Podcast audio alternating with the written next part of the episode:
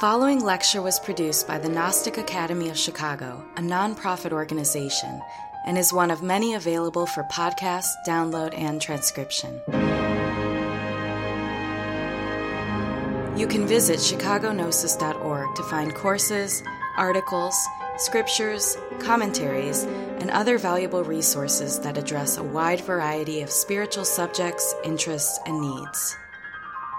Through the generous support of listeners like you, the Gnostic Academy of Chicago has produced online courses, lectures, and articles freely available worldwide. If you have benefited from this knowledge, help humanity through making a tax deductible donation at chicagognosis.org. If you are interested in attending the Gnostic Academy of Chicago in person, you may view our online class schedule and freely register at meetup.com slash chicagognosis. The Chicagoland Gnostic Academy provides humanity with the necessary means for transforming suffering and acquiring personal knowledge of the divine. With this purpose in mind, we now begin the lecture. May all beings be happy.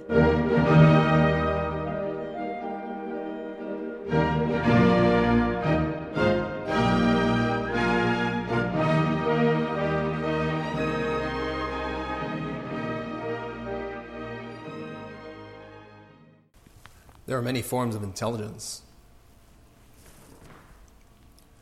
It is an inherent aspect of any living thing, down from the smallest microbe to the atom,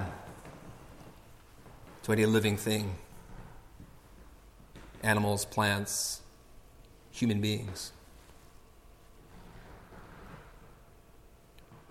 Unfortunately, in this humanity, people like to assume and believe that the human being, as we are now, is the height of intelligence, the height of wisdom. While certainly we have many advancements in technology, many marvels, the reality is that we continue to suffer and to be afflicted by many problems that our greatest scientists, philosophers, teachers cannot provide.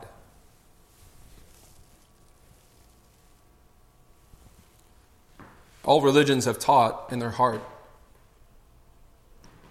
that there is the possibility for something more, and that that development is internal. We have the potential to become something beyond comprehension at this level of what a human being can be. Unfortunately, our humanity has received many messengers, many prophets, whether we call them angels, Buddhas, masters, gods, people who were once like us and yet learn to change themselves to comprehend their own inner conditioning so that by transforming their negativity, they became what we emulate.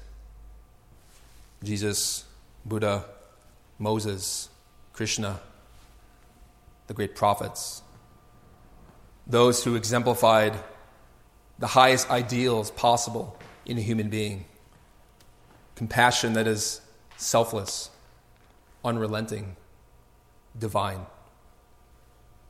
When Jesus was crucified, he only said, Father, forgive them, they know not what they do.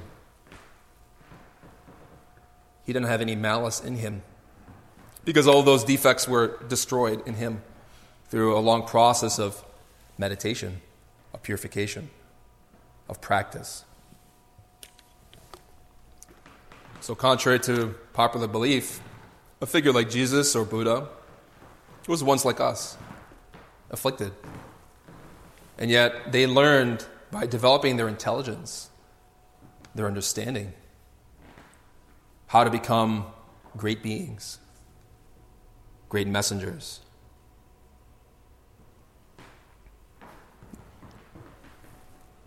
We can become like them. It is possible. To overcome suffering on a grand scale within ourselves.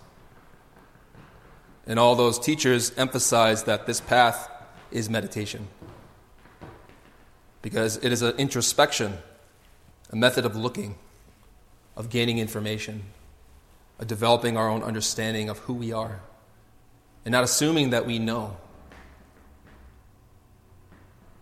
Oftentimes, we say that we know a person. We mention their manners, their words, their language, their behaviors.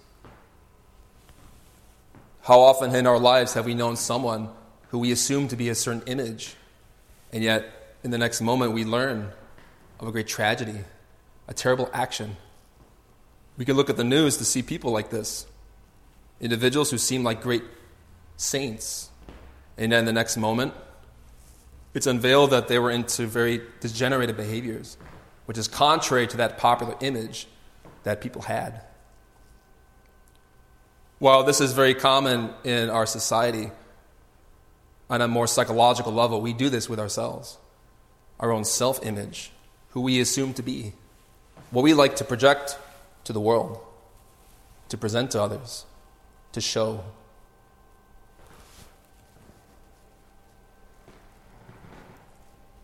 We like to think that we know who we are our language, our name, our culture, the food we eat, the people we associate with, the music we listen to, the friends we have.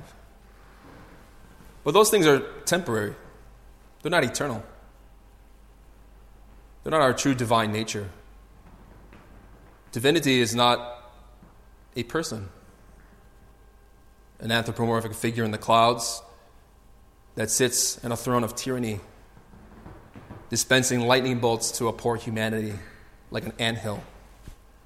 That anthropomorphic figure does not exist, which is why even Friedrich Nietzsche, the author of Thus Spoke Zarathustra, said, God is dead.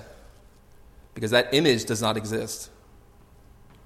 Instead, what exists is a type of intelligence which is beyond good and evil, which is terribly divine and sacred. And of course, is beyond our conceptions of what is good or bad, but is our true nature, our divine being, which is a state of consciousness, a state of perception, a state of intelligence. But in order to understand what that is, we have to learn to strip away that which is superfluous, which we think is us. Our sentiments, our sense of pride, our fears, our anger, our laziness, gluttony, greed, lust, passion. These things that we like to assume as us, who we are, but which in the heart of every religion teaches is negative. Because those elements produce suffering. When we say something negative to someone with anger, we produce pain. That is not our divine nature. And it is not our true nature. Because a certain condition brought up that sense of self in which we said something negative and created a lot of problems. But unfortunately, we like to hold on to a sense of image of ourselves, what we think we are, what we want other people to believe that we are. And many times we fight and even kill, or people even kill in the name of this sense of self that is so hurt when one is betrayed, when one is slandered, one is gossiped to, one is lied to. It's sad because even people who are filled with great defects have the potential to become something great. But in order to do so, they must use their genuine intelligence, their understanding of what divinity is, and learn to discriminate within the mind that which is positive from that which is negative, that which produces happiness for oneself and others, or pain. Everyone wants happiness, but not all people are willing to work on their own method of how to acquire it. Because everyone wants to enjoy life, not to suffer, to not be in pain. And yet, our behaviors, in many cases, are the very means by which we suffer, although we don't see it. In a spiritual sense, we're not very awake, aware of our full potential. Because if we knew divinity in us, moment by moment, without thinking of other things, without being distracted by life, naturally, in moments of great crisis, when presented with great traumas, sufferings, would affect us. We learn to engage in life with intelligence, understanding, knowing how to negotiate our spiritual nature with this chaotic world, which does not know any order, which is falling apart. So, real intelligence is divinity, is spiritual. And in this lecture, we'll talk about how to develop that potential in us, how to change, and how to make others happy, but not in the hallmark sense, as if we sacrifice our own needs. But there's a type of negotiation there. How do we help other people without compromising our spiritual nature? Not ego nature, not pride, laziness, fear, defects. Those things need to be eliminated so that our true potential can emerge spontaneously in a beautiful way, in a profound way. So our consciousness is in a potential state. It's not very active, although in this level we have a certain amount of intelligence and understanding. But that is not the full gamut of what we can become. We can become like a Jesus, a Buddha. And the word Buddha simply means awakened one, to be aware, to be attentive. From the prefix bud, which means cognition, which can mean intelligence. That's a type of intelligence that knows how to respond to any circumstance without identifying, without provoking the anger of others or achieving this retaliation of eye for an eye, tooth for a tooth. It's a compassionate state that can cut through illusion, through ignorance. And in that way, help others, but also help oneself. On a basic level, we say that we are awake we understand, we learn, we speak, we communicate, we interact with the world. But most people do not ever question the manner and method by which one does so, or even think that it's possible to change one's psychological states in relation to problems, ordeals, the sufferings of existence. But fortunately, there have been teachers who have taught a method and means by which to understand the process, that path.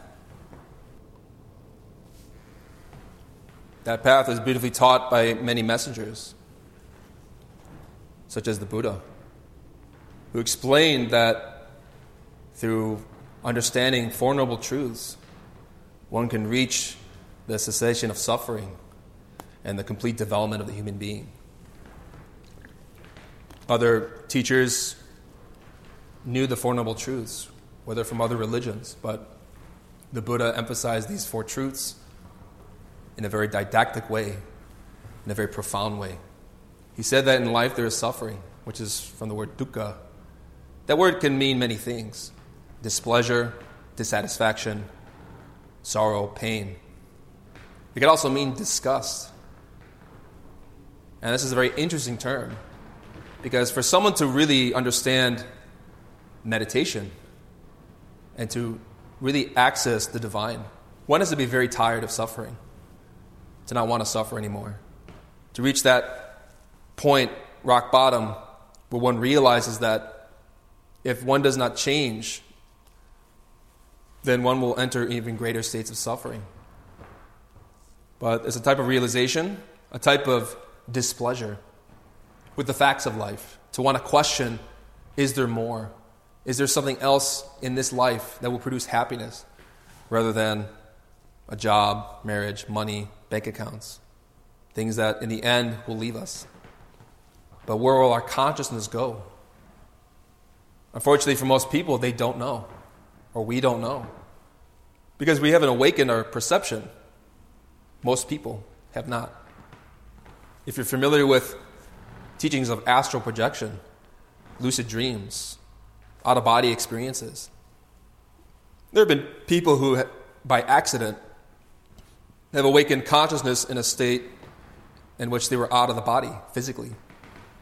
When the physical body goes to sleep, the soul goes out and usually projects its dreams within the screen of that dimension, which we'll talk about in relation to the Kabbalah, the Jewish mysticism, the tree of life. And for most of us, we go into that state every night we go to sleep, but not aware. We may have some dreams, we project things, and then we wake up in the morning, possibly remembering there was some kind of event that one experienced, and very unclear, usually very vague. But when we learn meditation, we can learn to be awake in that dream state and no longer be dreaming, but aware of that world, which is a whole other way of being. And we have many methods you can use to experience that. And in that way, we realize that there is something more to life than just going through our grind. But when we learn to, again, remove the causes of suffering in us, we awaken consciousness. Most people are not aware of what those causes are, which we explain in our courses of Gnostic psychology. And the word gnosis in Greek means knowledge, experiential knowledge, that which we know for fact, what we perceive from experience like a lucid dream or astral projection. These things are very real for those who awaken their perception or learn to meditate.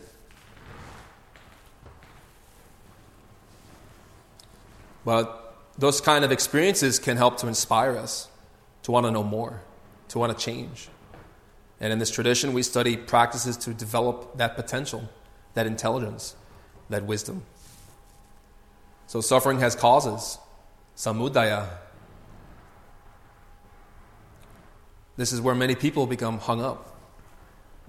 The causes of suffering are internal. It is the hypnosis of the soul that we commonly experience, where we usually like to blame the external life, external world for our suffering. Material needs, food, clothing, shelter, struggles at jobs, marriage difficulties. We usually like to just project our dreams onto the external world, not realizing that we're not very conscious. We're not very awake. Because somebody who is awake would not respond with anger to one's loved ones in a spiritual sense. The causes of suffering are psychological, are conditions of mind, negative states that we created.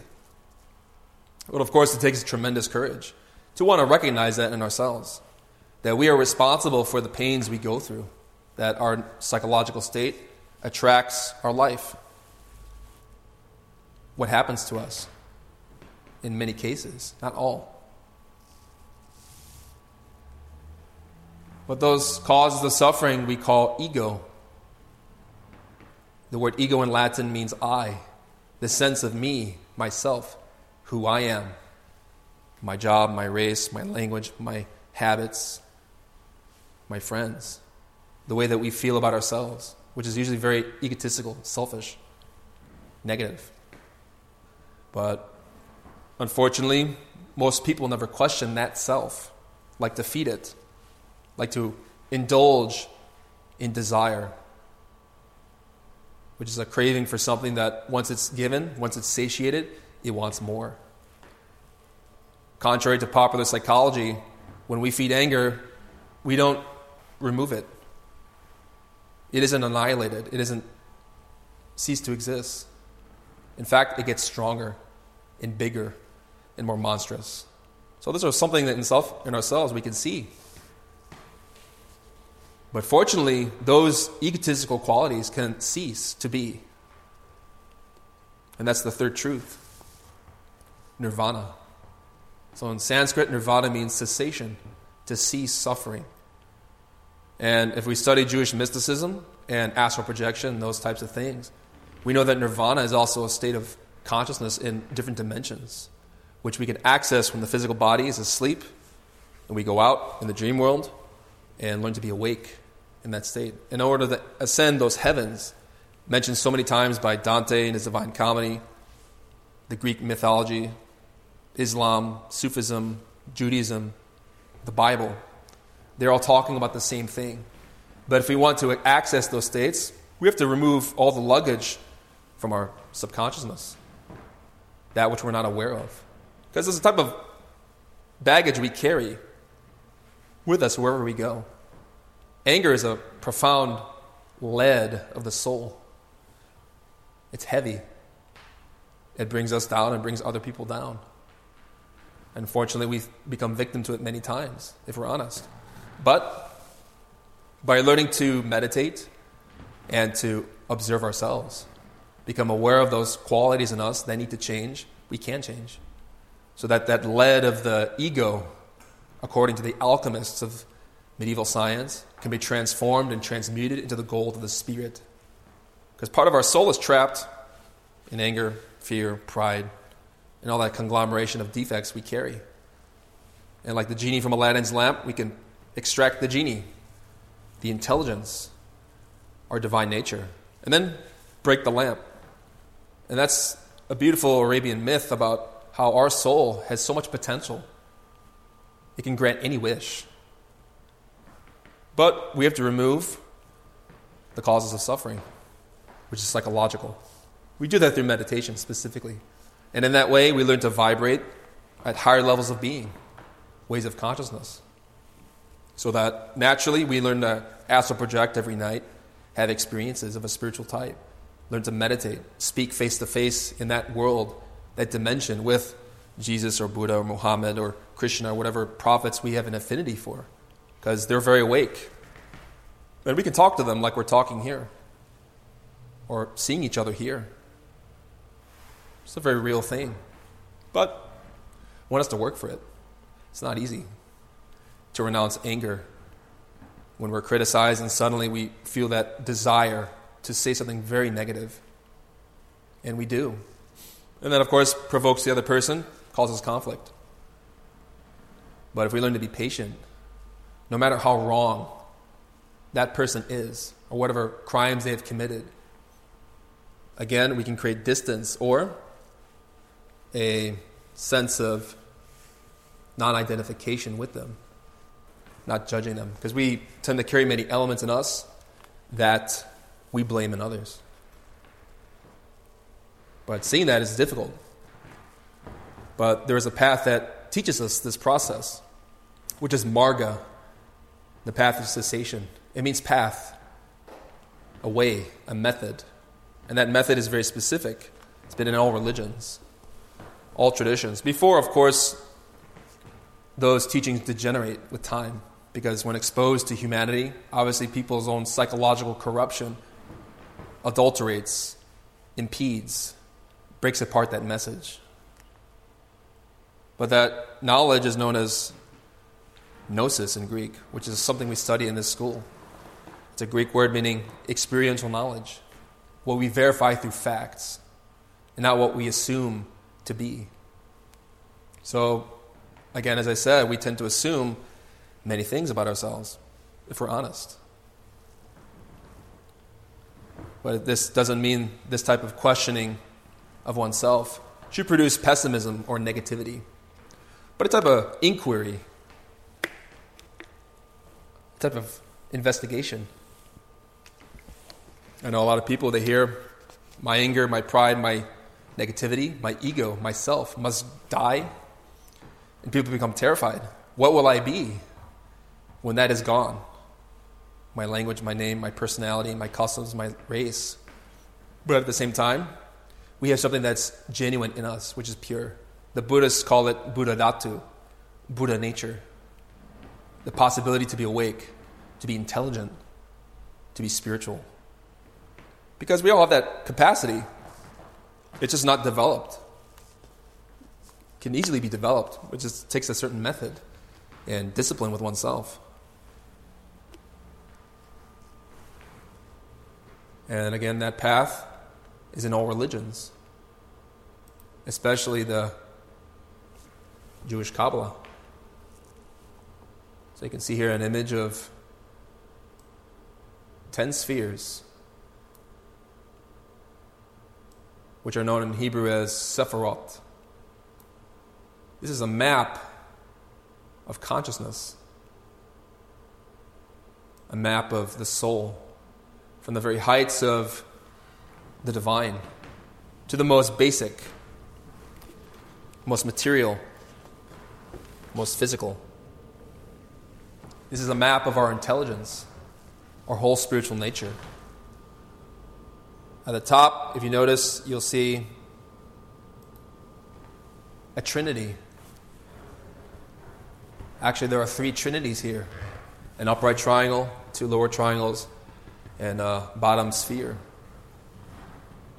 Kabbalah is known as the science of numbers. It's a means by which we can interpret any tradition on the planet any scripture, any book, as well as our own experiences in meditation. It's a map of the multidimensionality of the soul, from the external to the internal. We have the most divine principles in us, which some traditions have called Christ, which in Hebrew are known as Keter, Chokmah, Binah. Father, Son, Holy Spirit amongst the Christians. Or amongst the Egyptians Osiris, Horus, Isis. Or the Nordics Wotan, Baldur, Thor. Different names, one reality. And so, this is an expression of what we really are in our most fundamental depth. In Hebrew, those terms, Keter, Chokmah, Binah, mean crown, wisdom, and intelligence. These are three forces in nature within us, within the cosmos. This top trinity, these three forces are one but three. They express as three. They create every living thing in this universe. They spread as three points and then become one. They concentrate at a very basic level, we can see that there is a father, a masculine principle, a woman, a feminine principle, and then the third, which is the child, the synthesis of the man and woman on a sexual level. So these three forces relate to creation, and especially to what we call the creative energies in us, which through meditative discipline we can harness and use for our spirituality. But below that, there are, there's more. This divine force in the cosmos descends into more concrete levels of experience, of dimensionality, which again we can experience when we meditate. We have a astral projection or an awakened experience. We have chesed in Hebrew, which means mercy. That is our inner spirit, our own particular Buddha nature our inner God, which emanates from the top Trinity, from the cosmos. That spirit is un- unique to us, individual in us, but also is a conduit by which we can be one with all things, all beings. And the quality of that sephira or sphere is love, compassion. And then on the left, we have a sphere called Geburah, which in Hebrew means justice. That is a type of conscious state that is very pure. It is the spiritual soul, spiritual consciousness, which never mixes with any type of impurity, any defect.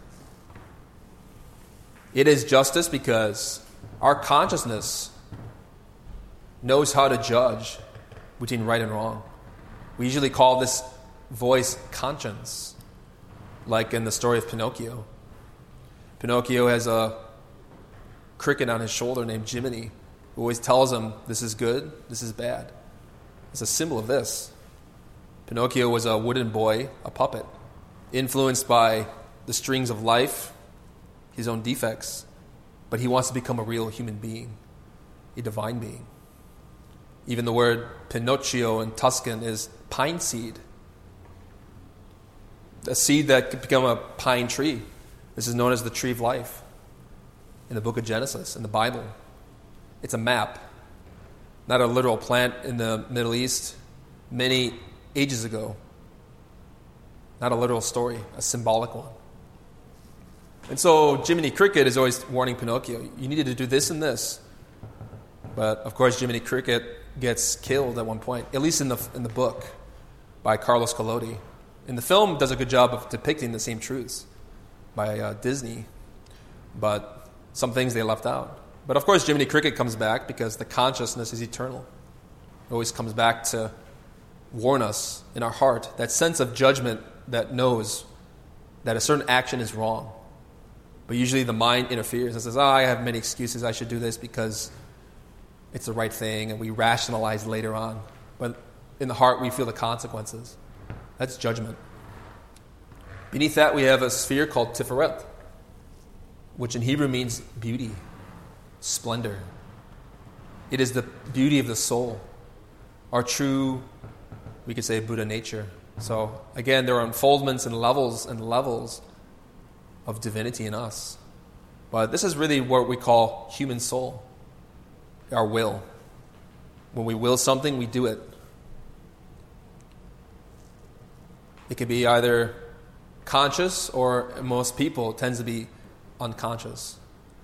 Even in popular psychology taught by Freud, he often spoke about competing wills, competing desires, subliminal impulses in the mind. So Tifereth can either reflect the beauty of God or the negative beauty of our own defects, our own hell realms, we could say, our own states of suffering. Beneath that, we have Netzach, which means victory. That is our mind, our thoughts, our concepts, which is again becoming more concrete. You can notice here that as we're descending down this tree of life, we can start to grasp certain things in ourselves.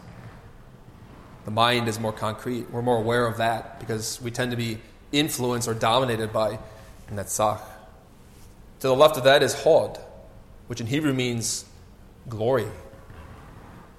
That is our emotions, what some people call the astral body. When we go to dream at night, we enter the world of Hod, which is known as the fifth dimension. That is the world in which we dream, typically, but usually without awareness. It is an emotional plane, emotional dimension because many people they have dreams they start to sense and feel strong emotional reactions and many times we tend to dream about things that happen at work or in our day.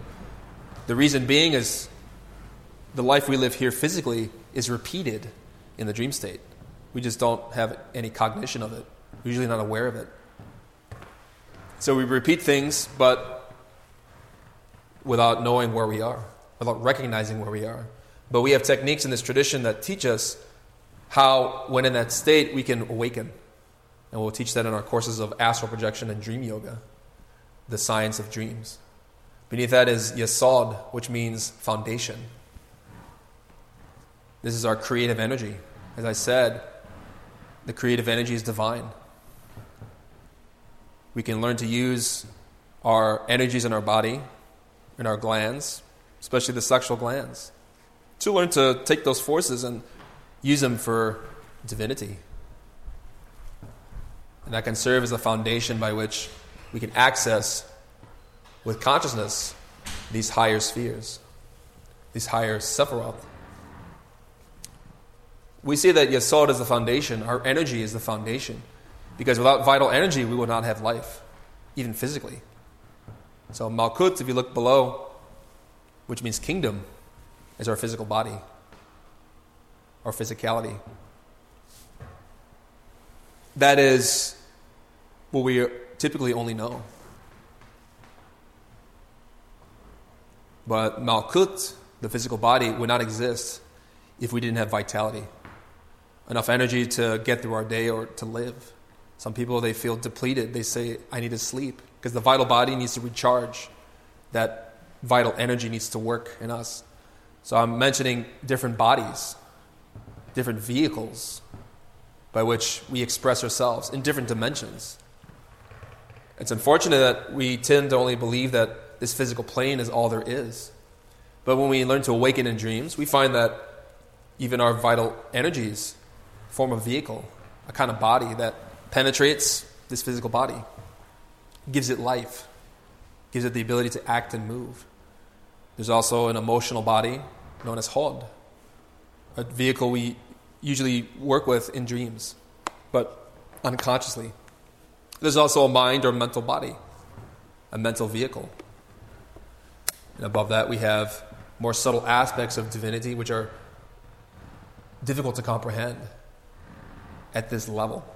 But we can access those in us through practice. We will see more and more how this glyph represents who we are and our potential. So, I mentioned the tree of life in a lecture about intelligence.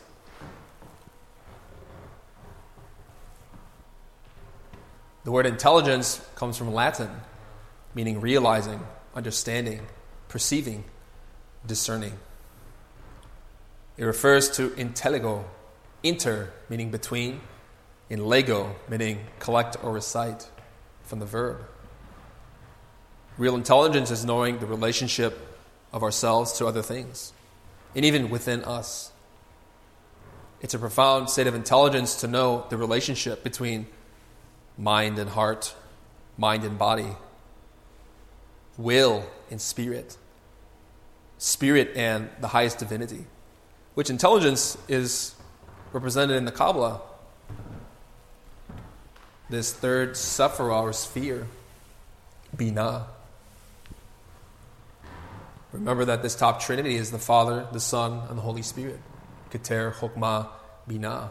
Binah is known as intelligence understanding.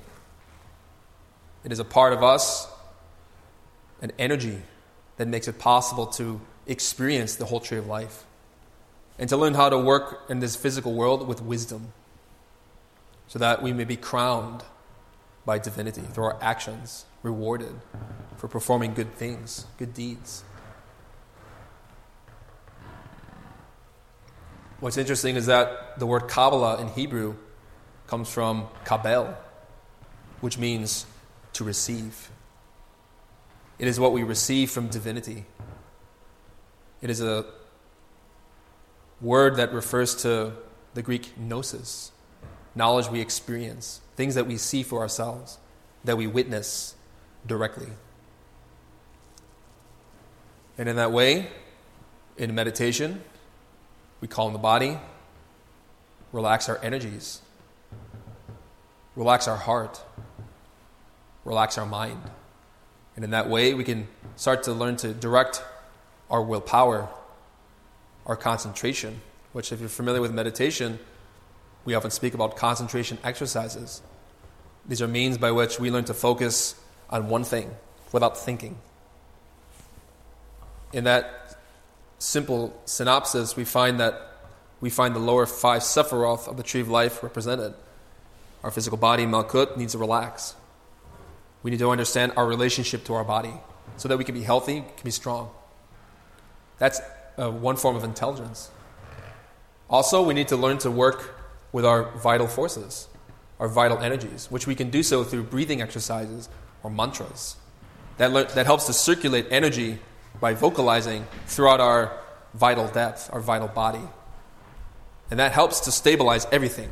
Because if you notice that Yesod is the center of the tree of life, the very bottom, it's the foundation of all practice. We have to learn how to conserve energy. Most of the time in our day, we, link, we expel energy physically, emotionally, mentally. And that's why many people who begin meditation usually leave because they're not seeing results. The problem is that they're not working with the foundation it's important to work with energy so that it can empower our consciousness, our soul, so that it can be awake spontaneously, natural, happy. Likewise, in meditation, we calm the heart, the emotional center, hod. We learn to understand our relationship with our emotions and not be a victim of them. I believe it was the founder of the Muslim tradition says something very interesting. The Prophet Muhammad said, The strongest among you is he who controls his anger. Very interesting. Because when we learn to control the heart and conserve our emotional energies, we learn to awaken in that dimension. We naturally experience that state for ourselves. We learn to understand and discern with intelligence to perceive that which is objective from that which is subjective, real from false, awake from dreaming. So we want to stop dreaming in that state. We want to be awake, to be intelligent, to know our relationship with those things directly. Likewise, we have to relax the mind. And this is very difficult for many people. It's common that when we sit to practice, we find that the mind is thinking. We're always thinking of other things, being distracted, filled with memories or daydreams, concepts, comparisons, contrasts, disagreements, agreements. The mind's always churning. It's a big ocean.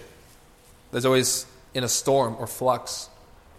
And when people see this in themselves, usually they get frightened. They see that the mind is so chaotic in the beginning, they get scared and they say, This practice is harming me because this is what I see in myself. The reality is that one is becoming to see for oneself what is already there. It's a subconscious. Our mind, as Freud taught, is very subconscious. Likewise, our emotions and our impulses, our drives. But if one is persistent by working with concentration exercises, by using one's willpower, one's focus, to take an object of practice and not let the mind wander, just focus on one thing, like a stone or a statue or a painting, the mind calms, it settles. If you fight the mind, it will churn, it will be in chaos. But if you just observe the mind and relax, everything settles. So, meditation is, or preparation for meditation involves that. Relax your body, your energies, your heart, your mind, and then direct your will on one thing. It can be many things you want to meditate on.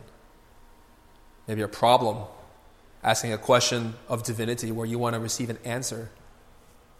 Maybe a personal challenge or difficulty looking for guidance for something in your daily life that you can't resolve. It's funny that people think that the mind is going to answer the, that question. It's a common assumption. Even in business meetings, there are people who spend hours and hours debating using their intellect to argue the solution for a problem. But then when they take a break for 15 minutes, they walk away, they stop thinking of the problem. Suddenly, the answer comes the intuition, the insight. And in that way, they come back to the meeting recharged, understanding what they need to do. And in that way, uh, that's a basic example, but when we learn meditation, first preliminary concentration exercises, relaxing the mind, the heart, the energies in the body, everything settles, so that we can learn to perceive these higher five sephiroth, these higher spheres with our consciousness, which is Geburah, this sphere on the left.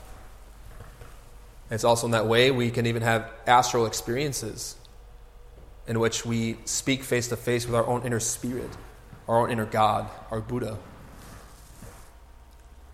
And even higher spheres above that, which are very difficult to conceptualize at our level, but they exist in us nonetheless. So this is a map of intelligence, our relationship to different things in us, and in the multidimensionality of nature. It is a process of discernment, questioning in us what's real, what's factual, and discarding what's useless, so that we can learn to have that communication, that understanding of what divinity is. And even the word understandan from Old English to understand, we know is very basic, to grasp the idea of, to comprehend, to perceive the significance, meaning, explanation, or cause of something. Meditation is about comprehension, understanding. So that when our mind and heart and body are settled, we can concentrate and even reflect on our day, where we are observing ourselves, becoming aware of what situations in life provoke certain defects, certain problems that we want to change. And then we can concentrate on those moments, reflect and imagine them, visualize them, see them with our consciousness, so that we can get knowledge, understanding. What's the appropriate way to behave in this situation? For example, at work, I've been reflecting on conflict with some clients of mine who are very aggressive and very disrespectful.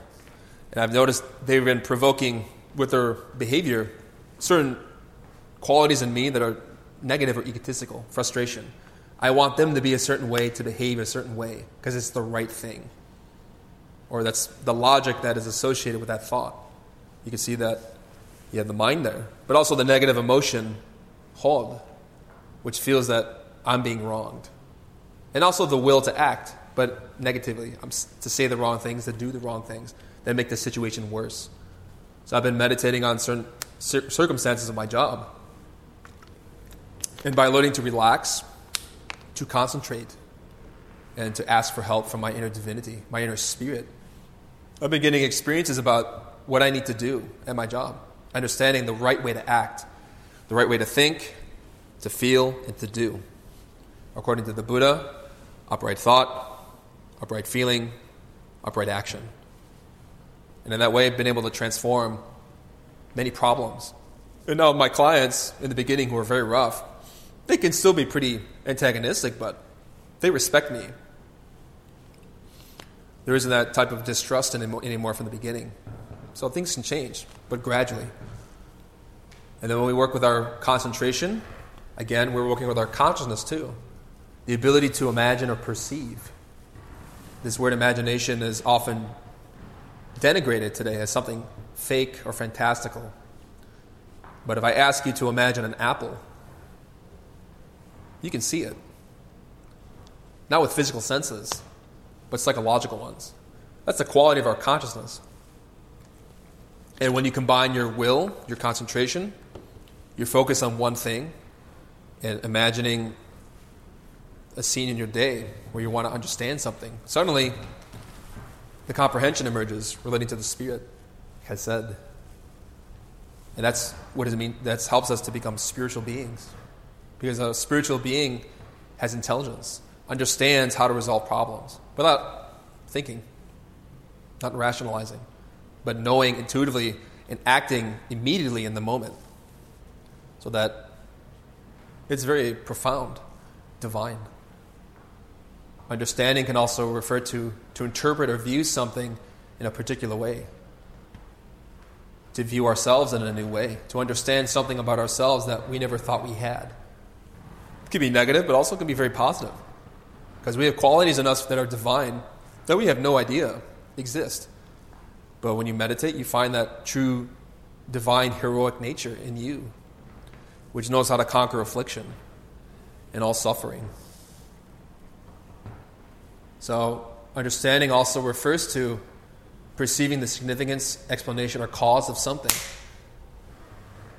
In this Buddhist sense, or in a religious or spiritual sense. It can refer to understanding the causes of our own suffering, our own egotistical drives, which manifest in our thoughts, our feeling, our body and energies, but also our will, depending on how we use it.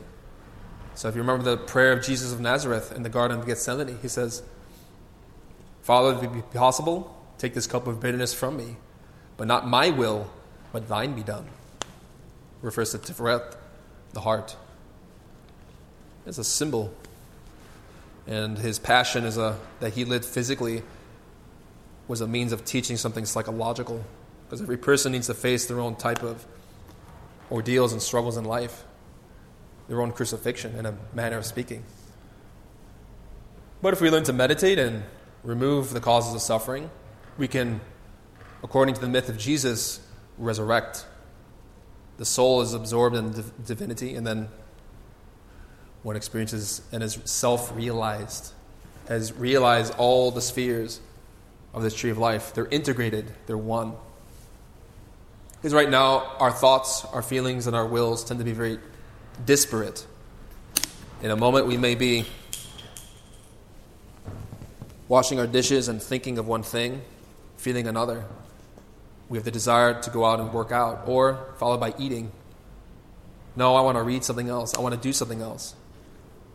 We're always changing in flux. We're constantly thinking and doing other things, never aware of where we are at or what we are doing. We call that ego. And the ego is not singular as we like to think, or popular culture likes to think. Ego is egos anger, pride, fear, lust, laziness, gluttony. All those faults we carry inside are multiple. They have their own agendas, ways of thinking, feeling, and doing. But it's because we're not attentive, we don't really discriminate or distinguish between the differences between those states. But meditation will teach one how to discern with intelligence what is going on psychologically. Of course, it's unpleasant in the beginning to realize that this anger or this fear or this sense of self is not singular. This is a big chaos, multiple.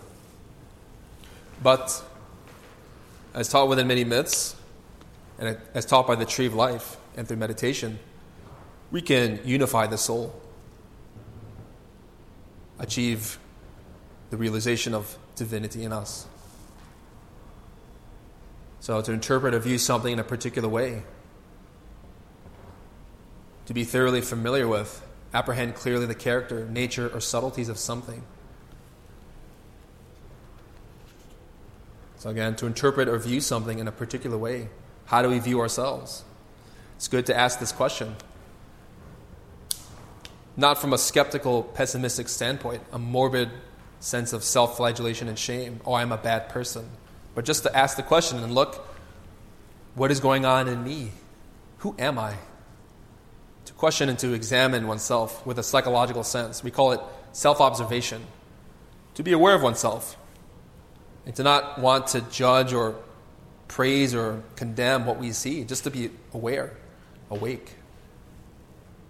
And in that way, we gather data about our own faults so that we can change. And therefore, then our understanding of ourselves will be on a true foundation. Because the word understand literally implies that we are standing on something. We all tend to stand on some sense of identity or assumptions of ourselves, which other people may criticize and point out are wrong. But usually we feel very hurt. We don't want to be criticized or questioned. But it's good to ask the question when that experience unfolds. Well, maybe they're right to ask that question. What if they are right? That they see something in me that I don't see? Other people tend to see things in ourselves that we don't see ourselves. And not be afraid, but just examine, to be aware. This is the foundational method of meditation, so that we can stand on strong ground. Because when you stand on facts, we're not hurt. I believe there's a saying in the book Way of the Bodhisattva by Shantideva. He explains how if somebody says something to us and it's hurtful, if it's a lie, why get mad? If it's true, why get mad? If one confronts oneself and is working, it doesn't hurt. It doesn't matter. And in this way, by asking that type of question, learn to transform our situation. In these studies, we talk about the transformation of impressions. We say that life exists as it does in the form of impressions. We see through our senses, we hear, we feel, we taste, we touch, we smell. We can say that all of life exists in the form of energies or impressions. Whether we're looking outside, we see the rain, people walking. We can say that those people are outside of us, but at the same time, the impressions of those experiences always enter into the psyche, moment by moment. There's never a moment in which we don't perceive perceptions or perceive something, even at death or in sleep, usually, because the consciousness is eternal. It always will exist, but in different modalities or formations, depending on how we use it, how we use our mind, our energies, our heart, our will, our consciousness. And so everything always exists in the form of impressions. You're here listening to me, receiving the impressions of my words. It may enter your psyche and emotionally you may be feeling or ascertaining something, thinking of something related to it. The mind is always reacting to impressions. It's a dynamic thing. And if we learn to be aware as, meditators, we realize that the sense that there is an external world is illusory. Everything is within us if we're attentive. And I'm sure all of us have experienced, especially in youth, moments in which we're very clear and awake, just seeing life and movement without thinking, without rationalizing. Especially in childhood, we, had, we might have had many of those experiences in which we just see the impressions of life without judging, without labeling, without conceptualizing. This is good, this is bad. But that tends to be the psychological dynamic of our experience. We're caught in duality, back and forth good, bad, yes, no, pleasure, pain, happiness, sadness, excitement, fear, duality. And that's a pendulum of the consciousness that puts us to sleep. We're always running away from unpleasant impressions in life and running towards pleasant ones. But the thing is, why get attached to either a coffee cake or one's family and want to run away from one's boss when he's angry? Because the reality is that all that is temporary, nothing is permanent, everything's in flux. Impressions emerge and enter our consciousness, our psyche but the problem is that we tend to receive life in a very mechanical way. We don't really question what we're seeing, or better said, how we are perceiving those experiences. So physically, we may know that we're seated here. But the question is are we actively observing where we are? Are we aware of the ceiling, the murals, or the decorations, the plants, the equipment around ourselves, the art? the street? Are we really looking at those impressions with a fresh look? Are we seeing it with new eyes, moment by moment? Or do we just look at things and get lost in our thoughts? Sometimes we may be walking on the street, such as in Chicago or any city, and we're thinking and thinking and thinking of a problem. We don't see where we're at or where we're going. It means that we're not awake, we're dreaming. It's that type of psychology that goes with us wherever we go. So if we're not training ourselves moment by moment or day by day, then when we physically go to sleep or when we die, we're going to repeat the same mechanical habits and go through that delicate transition point without attention, without understanding. So I know I mentioned a lot about death and dreams. It's interesting that in the Greek mythology, Thanatos and Hypnos, death and sleep, are brothers. If we're awake in our dreams, we will be awake when we die. So, meditation is a means of preparing for that. And the way that we prepare for that is learning to look at life with awareness, to see impressions of life, but attentive, and not reacting all the time mentally. The mind tends to chatter. We're always commenting on what we see, what we hear, what we feel, what we do. Someone says something negative, we have the reaction of anger or pride or whatnot. Impressions enter us and we are reacting. But the way that you enter into comprehension or meditation is learning to receive those impressions of life, whether good or bad, but with neutrality. Neither favoring nor rejecting. But it doesn't mean that one is going to be bland. Neutrality, we think, means neither hot or cold or just lukewarm dispassionate, unconcerned. There is a connotation in the English language, but it's better if we say that type of sentiment or neutrality is very clear, very pristine, very divine, in which one enjoys the flow of life, free in its movement, here and now. It doesn't get caught up with the repetitions of life, the duality. I must be successful at my job, I must run away from painful circumstances, but confront every situation with consciousness. So when we have a problem at work with our mind training, we're not affected by what happens. We can respond with understanding, intelligence, negotiating our sense of self with the exterior world. And in that way, we transform our situations. Because we tend to react to life with ego, defects. But in those critical moments at work or in a certain challenging circumstances of life, someone says something negative, but with our mind training, we question the insulter's words. They say something bad about us. I remember uh, at my work, I had one client say to me, Yeah, he thinks he's really good about me. And I looked at him, and I was starting to sense in myself a reaction of negativity, like I was being insulted or hurt. But then I realized that the words of this person doesn't really matter so much as my investment in those words, what I think about what he said. And in that moment, I comprehended that, well, he has his understanding of what I am, and he could be right, or he could be wrong. And then I had a sense of peace in order to respond to him appropriately. And I said, Yes, actually, no, you're wrong. I'm not good. I'm great. And being funny about it and joking around dissipated the tension. So, comprehension can work like that. We learn to negotiate ourselves with other people. We don't respond with negativity, but even when people are very bad around us, we don't have to go along with it.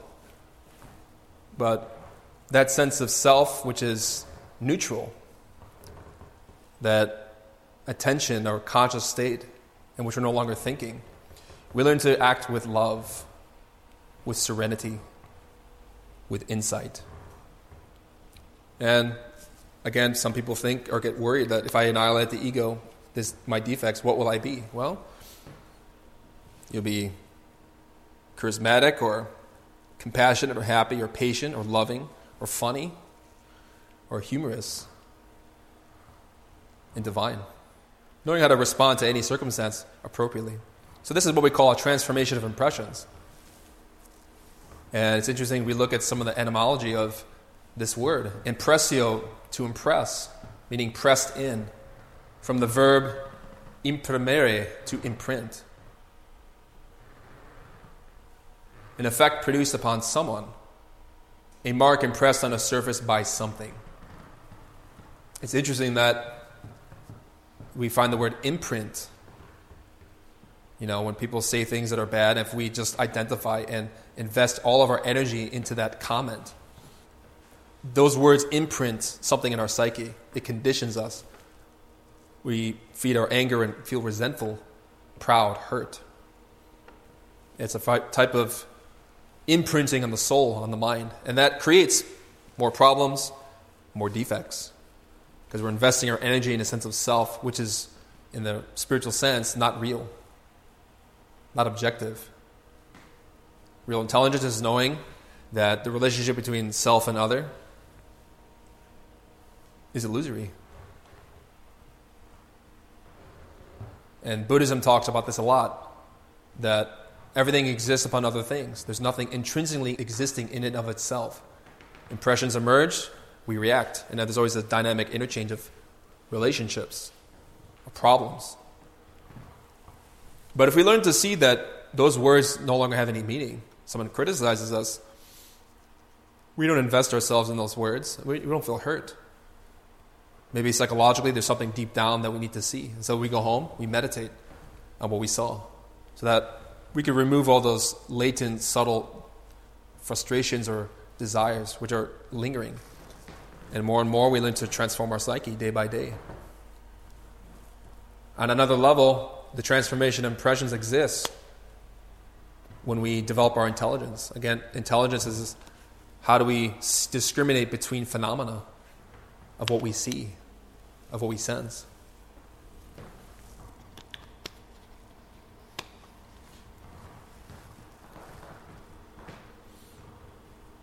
Another example of this is a person may walk down the street and sees images of a lustful type, of a degenerate type, which is making certain desires emerge in the psyche which are negative. if one comprehends that this person in which one is attracted to so much, this woman or this figure, if we imagine that, well, in 20, 30 years, 50 years, 60, 70 years, this person may be dust and bones. So, what is the nature of this lustful intention that I feel in myself? What is it? What is this desire? What does it want? How does it exist? Because our defects, our desires, our egotism, our egos, always feed upon the impressions of life, always want certain stimuli. Anger wants to hurt the other person because it is hurt. Pride wants to belittle because it wants praise. Greed wants to accumulate material things or even spiritual things, ideas, fame, attention, energy. Fear wants security, wants things to be what it wants.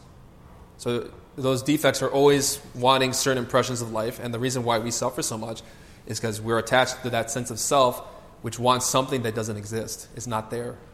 We're always fighting against the reality of our situation, wanting things to be a different way. But if we learn to accept our situation with gladness, things will change as we're changing our negative states, transforming the impressions of our psyche that we didn't transform in the past. This is where traumas emerge. Something happened, an oppression emerged, came into our psyche. We weren't aware, and it affected us. You can think of something like 9 11. People on the site who witnessed those buildings come crashing down and people dying were traumatized. They weren't aware of what was going on, and obviously, that kind of violence is very destructive, even psychologically. Some people are still grappling with the pains of that incident, even from across the world, who just watched it on television. But imagine someone who actually was in that situation where they received those impressions, and because they were not aware, they didn't know how to transform it. And so that type of experience replays in the mind again and again and again. Those impressions are in the psyche. They form new defects, new desires, new traumas, new problems. The way to resolve that is to develop attention, awareness. And in that way, we learn to see suffering and go at the root of our problems.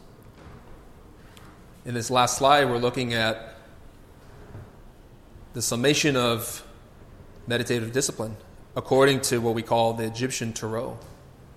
So if you've listened on to chicagognosis.org, we have a course that's presently ongoing about these cards. These are images that reflect spiritual principles, spiritual truths. We have the first three arcana or laws of the divine. These cards represent qualities of consciousness, qualities of being. And also can teach us about meditation, more importantly. In the first image, we have the magician, a representation of what we call the Divine Father, our spirit, our true Buddha nature, our being, our inner God. I want to explain all the symbolism of these images in depth. If you're interested in learning more about this, you can study our course, The Eternal Tarot of Alchemy and Kabbalah, online. But you notice that he's a standing figure. He's masculine. He's got a staff in his hand representing his willpower, his assertiveness, his masculinity. Likewise, we have his opposite, the second arcana, the second law, which is the high priestess. She's sitting. She's the divine feminine, the divine mother of any religion, whether it be Mary amongst the Christians, Maya, Miriam, Adonia amongst the Kabbalists, Shekinah, Diana, Hera, or the wife of Jupiter. So all those religions can be explained through these principles. But more importantly, what's interesting is that she's sitting. She represents a feminine aspect of our consciousness, a feminine quality, which is more perceptive, more intuitive, more emotional. The first aspect of ourselves is will, assertiveness, which we call willpower. And then in the last image, we find a woman seated with a beautiful ibis bird. She is the empress of the Tarot. She has stars above her head, meaning that she's illuminated. She has comprehension. She has understanding. So these three cards are interesting because they summarize the path of meditation in depth. In order to really meditate on a problem or issue or to gain understanding or intelligence of something, we concentrate, we use our willpower. We focus on one thing at the exclusion of everything. So we sit to practice and we want to understand a scripture or a book. We read a verse and we concentrate on it. And we can also visualize in our consciousness, imagine what the words are representing. We concentrate, we relax. Some people think concentration is something overexertive, like one's lifting weights. Concentration is a profound state of relaxation. It knows how to act, but without exerting the mind, without agitation, without disturbance. It's calm, serene. So notice that even though he's standing very firmly, he's also very calm. And on his right, the high priestess, the divine feminine, is seated and reading a book. It's a symbol of how we learn to read the book of our life, the chapters of our existence, our mornings, our afternoons, our days, our evenings, and really reflect with our imagination and see what in those circumstances need to be studied. So that through the combination of will and, co- and imagination, we gain understanding, intelligence. We learn to discern right from wrong, good from bad, positive from negative. And that state of understanding is what gives us real peace. We're no longer afflicted, even if we have problems that can't get resolved, sufferings we can't change. At least we don't identify with those circumstances. And we're at peace, very strong, because we know that eventually this body will go and the soul will move on. And if we're awake, we'll take advantage of those circumstances. If we're not, there's another issue. Willpower and imagination make comprehension. So, in the example I gave you, you can concentrate and develop your concentration by focusing on one thing. Some people begin with a stone or a pebble or something basic. Doesn't take much effort to focus on. I like to use a candle when I first started. I would take a candle, light the flame, look at it, observe the fire. You'll find that the mind will start to drift and start thinking of other things. But the purpose of the practice is don't think, just look. That's the state of consciousness, of attention. So we're no longer thinking of other things, that concentration becomes very profound. So that you can learn to direct it at more elevated things, like a scripture or a book, the meaning thereof, comprehending a certain defect that emerged in the day. You focus, concentrate on remembering those events, and then the next part, imagine. Visualize those scenes. Also, visualization can be developed through that candle practice. Sometimes in the beginning, it's difficult to see things mentally. We don't see much clarity or color or depth. But if you learn to take that candle and observe it for a few moments, then close your eyes and try to imagine that candle in your mind without vacillating or letting the mind change it. If you find the mind starts doing that, just relax, look again at the candle, gently reinitiate the practice. And in that way, we learn to develop more clarity and depth in our visualization practices. The combination of concentration and imagination allow us to access any knowledge we want. So we can fall asleep while concentrating and imagining a certain thing. Then we go to sleep physically, and then the soul awakens in the eternal dimensions, and we see those states of being with clarity. I know in the beginning, people will see very vague things, and amorphous things. But with practice, such as with these two exercises, we gain more clarity and understanding.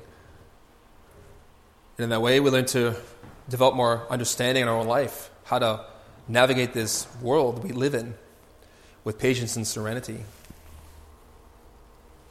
Because if we have understanding, we're no longer so troubled or conflicted. We learn to negotiate ourselves with intelligence with this world, with clarity. Any questions?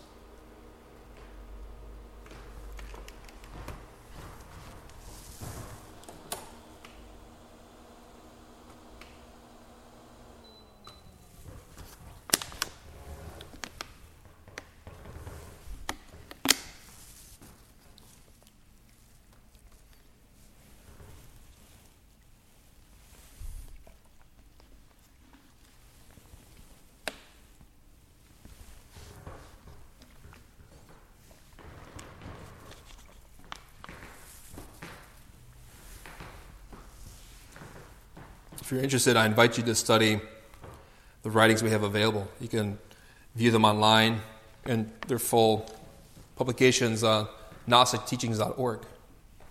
So if there's a particular topic that you listened to or heard today in relation to our synopsis or synthesis, you can go online and look at the books we have available. We do have some available in print here, but you can always go online and read them if you're interested and purchase them from online.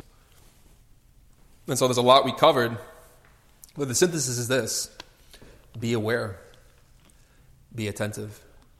And these practices can help to elevate our level of being, our way of being, so that we learn to find more happiness in our life, find joy even when circumstances are very painful. Because one who has divinity inside active doesn't despair, doesn't fear, doesn't worry. Um, sure. What is, what is your favorite book? Oh, my favorite book. I do like a lot of classical mythology, especially, because those myths teach us Kabbalah.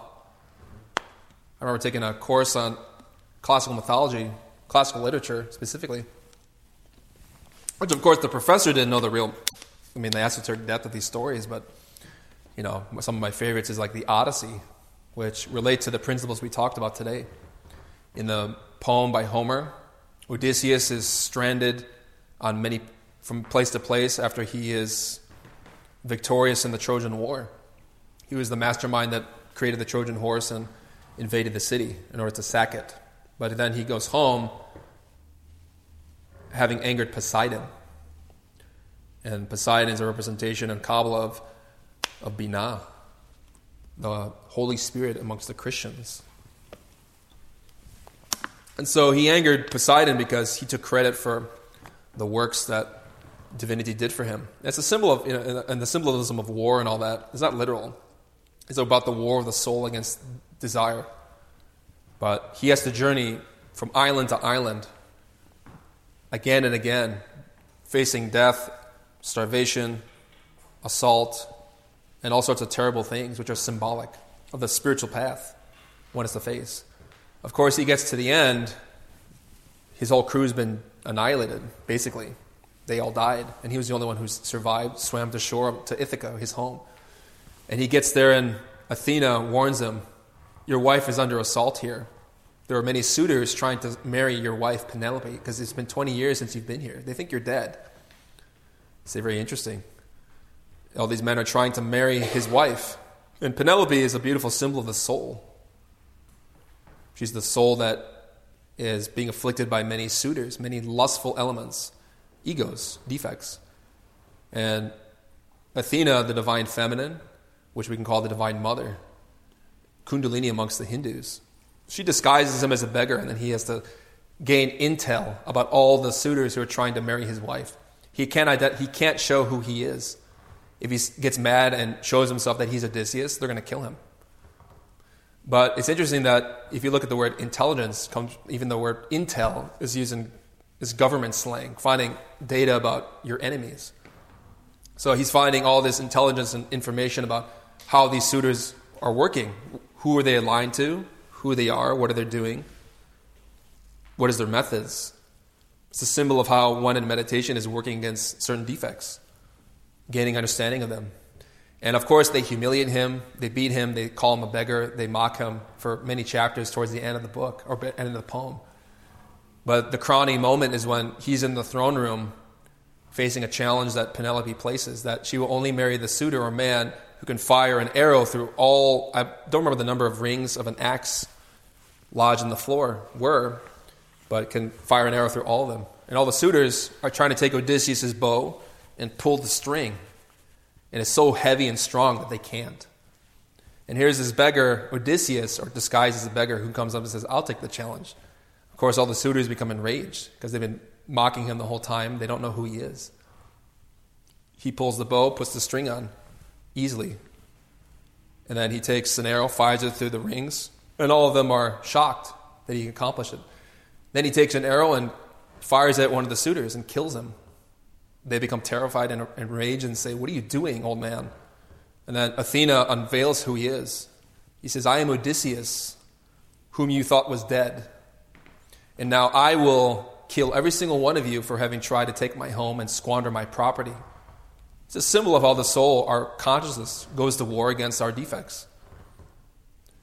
And it's very strong at that level, especially. And even the bow is a symbol of negotiating the external with the internal. You pull the bow, you're focusing on what's outside of you, your target, with your concentration. And with your willpower, you take the arrow, your perception, see the target, fire. Concentration, imagination. And in that way, when we comprehend our defects, we kill them.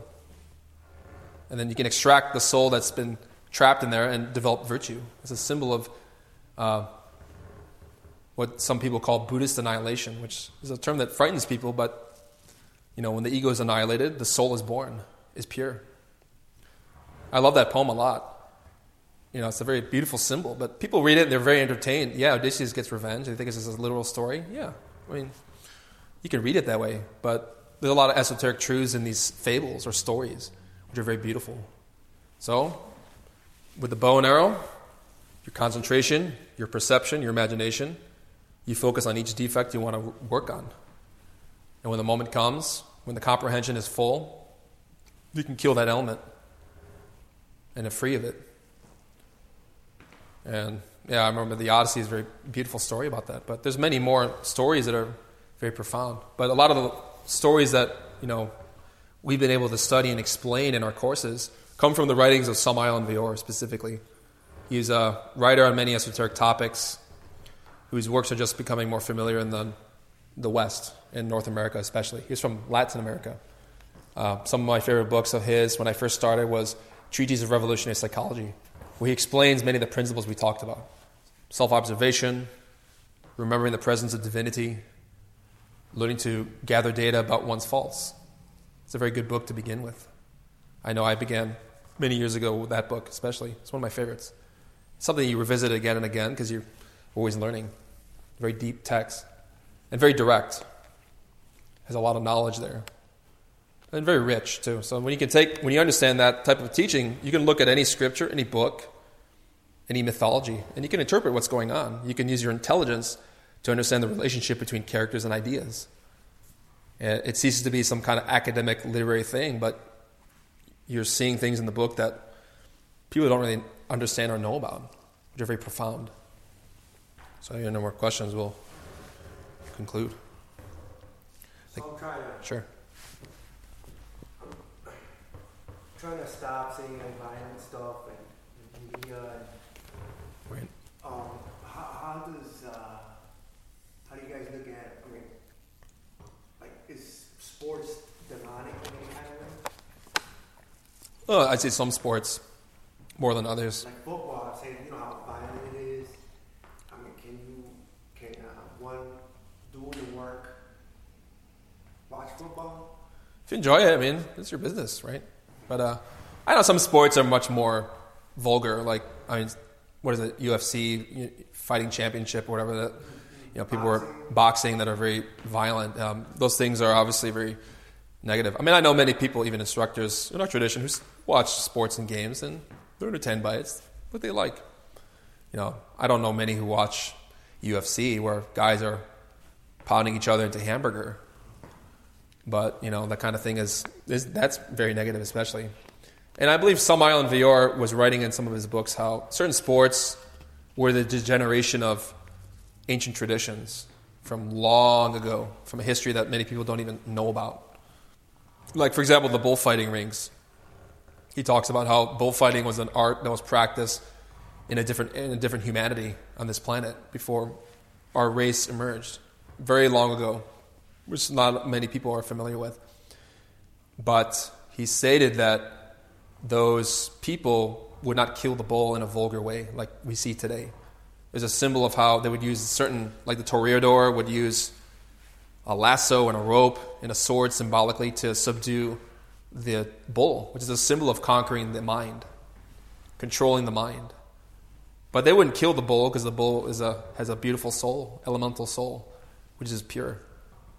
And but today you find in Spain, you know, the running of the bull and or people killing those animals in the ring. It's very vulgar, very degenerated. That tradition came from long ago. It was a symbolic thing, but over time people corrupted it. So sports, you know, if you're interested, you like sports, football, it's your business. You know, I don't. I mean, it is a violent sport, but I mean, I've, when I've seen football games in the past, you know, I don't find that they've left any super lasting mark on me in a negative way. But you know, if you enjoy it, you enjoy it.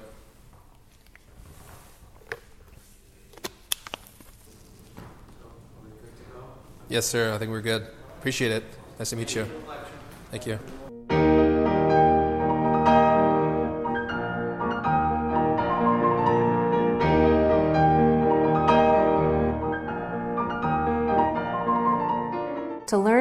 About the knowledge covered in this lecture, we invite you to study the books available through Glorian Publishing or GnosticTeachings.org. You can also view free online courses, lectures, transcriptions, and articles available at chicagognosis.org. All of this is made possible by the support of listeners like you. Have you benefited from this knowledge?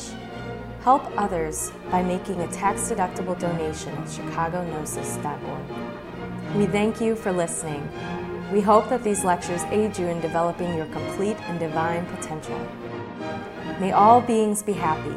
May all beings be joyful. May all beings be in peace.